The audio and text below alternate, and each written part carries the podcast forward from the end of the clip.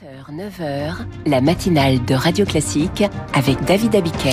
Et avec Charles Ducrot pour le journal de 7h30. À la une, ce matin, les agriculteurs appelaient à lever leur blocage. Les convois de tracteurs font demi-tour. La FNSEA, les jeunes agriculteurs veulent, veulent transformer le mouvement après les annonces du gouvernement. 50 milliards d'euros pour l'Ukraine. L'Union européenne s'accorde. Le chef d'État hongrois Viktor Orban cède. L'Ukraine parle de victoire. Et puis on s'interrogera, le tourisme culturel est-il menacé? Par les Jeux Olympiques. Les guides conférenciers s'inquiètent. Après le journal L'écho du monde et cette question, à quoi sert encore l'Organisation des Nations Unies? Des hommes préhistoriques dans le journal Imprévisible et le décryptage de l'économie. Plus ou moins de SUV dans la capitale. Consultation dimanche et David Barou vous aide à vous faire une opinion. Mais d'abord, ce n'est plus approuvé. Les écrans chez les enfants, cela n'a rien de bon. C'est d'ailleurs en ce sens qu'Emmanuel Macron souhaite réguler et encadrer leur utilisation. D'ailleurs, si vous êtes parent, êtes-vous bien conscient du temps que passent vos enfants les yeux rivés sur la tablette ou la télé? La Fondation pour l'enfance dévoilait hier son deuxième baromètre sur les écrans et leurs conséquences sur le développement des jeunes enfants. L'étude souligne un manque d'informations flagrant chez les parents, Servane de Pastre. Si 96% des parents savent que les écrans sont nocifs pour leurs jeunes enfants, seuls 56% sont conscients des conséquences de leur propre activité numérique sur le développement de leur progéniture.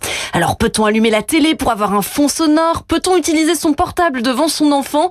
Les parents sont démunis face aux recommandations. Joëlle Sicamois est directrice de la Fondation pour l'enfance. Il n'y a pas suffisamment de messages de sensibilisation faits auprès des parents pour leur expliquer comment un enfant grandit, comment un cerveau se développe et finalement comment un écran vient à l'encontre de ce développement. Pas forcément parce qu'il est nocif, euh, dans un usage euh, relatif et modéré bien sûr, hein, mais parce qu'il fait manquer tout un tas d'autres moments et d'opportunités de faire grandir un enfant. Le caractère nocif des écrans ne fait pas l'unanimité chez les scientifiques. Pour clarifier le sujet, le président de la République a annoncé il y a deux semaines la création d'une commission écran qui doit rendre des conclusions d'ici le mois d'avril. Servane de Pastre.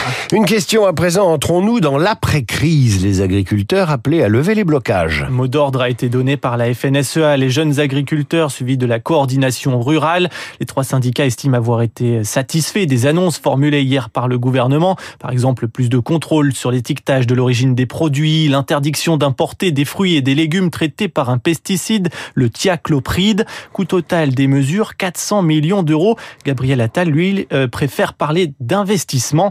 Les syndicats réclamaient aussi le renforcement du plan Egalim, la simplification des normes sur les exploitations et moins de restrictions sur l'usage des pesticides. Le plan éco-phyto a été mis à l'arrêt, un grave recul pour l'écologie, estime le député écologiste Charles Fournier.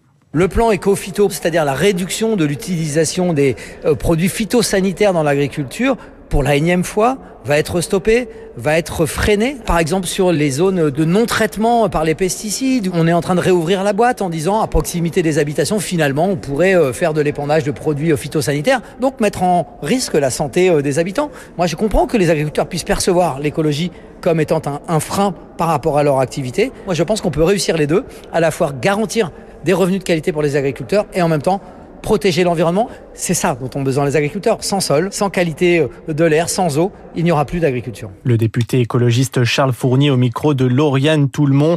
En tout, une trentaine d'annonces. Le Premier ministre espère avoir calmé la colère en vue d'un salon de l'agriculture apaisé. La levée des blocages, vous en avez parlé. Radio Classique, il est 7h33. L'Union européenne s'accorde enfin pour une aide à l'Ukraine. Une enveloppe de 50 milliards d'euros, fruit d'intenses négociations avec la Hongrie. Le président Viktor Orban était le seul à s'y opposer. Lui qui affiche souvent son soutien à la Russie. Ce sommet extraordinaire à 27 hier était convoqué spécialement pour surmonter ce refus. Un accord comme un message clair envoyé à la Russie. Une victoire commune, estime Volodymyr Zelensky. L'Union européenne redonne du souffle à l'Ukraine. Marc Tédé. Cette enveloppe de 50 milliards d'euros sera répartie sur les quatre prochaines années. Une aide constituée de 33 milliards de prêts, 17 de dons. Il s'agit d'une rallonge au budget européen lui-même qui court jusqu'en 2027, pas une aide ponctuelle. Voilà qui assure à l'Ukraine un financement stable, prévisible et à long terme, se félicitait hier le président du Conseil européen Charles Michel. Seule concession pour passer outre l'opposition du Hongrois Viktor Orban la possibilité d'organiser un débat annuel sur la mise en œuvre de cette aide à Kiev, accompagné d'un rapport de la Commission européenne, car il s'agit ici de financer la reconstruction et la modernisation de l'Ukraine tout en respectant les exigences d'une adhésion future à l'Union européenne.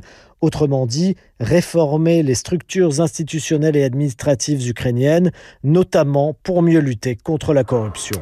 Est-ce Marc TD Est-ce l'avancée concrète vers une trêve humanitaire dans la bande de Gaza? Le Hamas donne une première confirmation positive sur cette hypothèse pour permettre la libération d'otages notamment.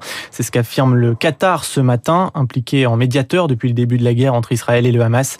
Combats restent intenses sur le territoire palestinien. Reportage de notre correspondante en Israël dans le journal de 8 heures. 20% de grévistes chez les enseignants hier, 47% dans les collèges et les lycées selon le syndicat SNES FSU qui revendique la plus forte mobilisation depuis deux ans. Parmi les revendications, la hausse des salaires, le nom de la nouvelle ministre de l'Éducation, Amélie Oudéa-Castera, figurait sur de nombreuses pancartes dans les manifestations, pointées du doigt pour ses récentes critiques. Amélie Oudéa-Castera, ministre de l'Éducation, certes, et des Jeux Olympiques. Et pour ceux qui auraient manqué l'information, les Jeux Olympiques et Paralympiques, c'est pour cette année et ne vous a pas échappé non plus que l'échéance attire son lot d'inquiétudes. Les guides conférenciers, par exemple, craignent que leurs conditions de travail se dégradent cet été à cause des restrictions de circulation dans la capitale. Les acteurs du secteur se mobilisent pour que la culture puisse elle aussi tirer profit des 15 millions de visiteurs attendus. Zoé Pallier. Entre deux épreuves, les touristes amateurs de sport accorderont-ils du temps et de l'argent pour visiter Paris Aujourd'hui, c'est l'inconnu, s'inquiète Théo Abramovic, porte-parole de la Fédération des guides conférenciers et interprètes. Il y a des épreuves qui vont avoir lieu dans les jardins du château de Versailles, sous la tour Eiffel, etc. On pourrait imaginer de faire connaître en profondeur le patrimoine, pas seulement en vitrine, et donc euh, d'inclure des visites guidées, des parcours euh, avec les guides conférenciers. Le contre-exemple, c'est celui de Londres en 2012, les touristes venus pour les Jeux avaient boudé les musées et la clientèle habituelle avait déserté.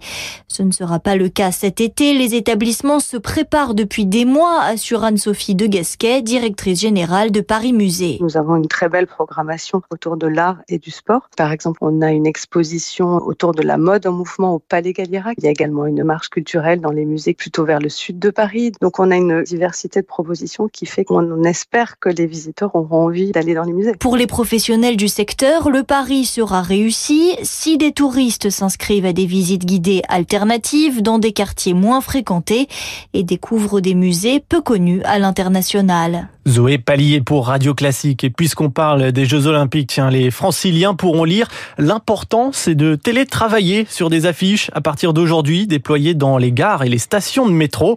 Une campagne de communication du gouvernement pour inciter à ne pas prendre les transports pendant les JO. Voilà qui est on ne peut plus clair. On pourra toujours aller travailler au bureau euh, en courant ou en faisant euh, bah, la, la, trottinette. la trottinette. C'est terminé. Ce sera évidemment le vélo. Comme ça, on fera du sport. On sera en pleine cohérence. Charles, vous revenez à 8h30 pour le rappel des titres. Dans un instant, une question. L'ONU sert-il encore à quelque chose? Nicolas Tenzer a son idée sur euh, le sujet. Radio Classique, il est 7h38.